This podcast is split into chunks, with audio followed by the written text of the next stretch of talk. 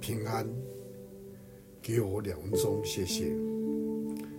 在以无所书第四章二十节到二十四节，你们学的基督却不是这样。如果你们听过他的道，领了他的教，学了他的真理，就要脱去你们从前行为上的旧人。这旧人是因着私意的迷惑，渐渐变坏的。又要将你们的心自改换一新，并且创上新人。这新人是照着神的形象造的，有真理的仁义和圣洁。有一个关于皮鞋由来的故事。早期是没有鞋子的，人们走起路来是很辛苦的。有某一个国家，一个臣子把皇宫铺上牛皮。当国王踏上牛皮上时，感觉非常的舒服，于是下令全国各地都铺上牛皮，好让国王走到哪里都会感觉舒服。但一个聪明的大臣建议，不需要如此大费周章，只要用牛皮将国王的脚包起来。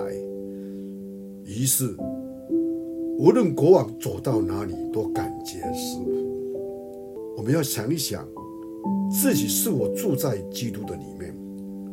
虽然周围环境没有改变，但在基督的保护之中，你我可以胜过一切的环境。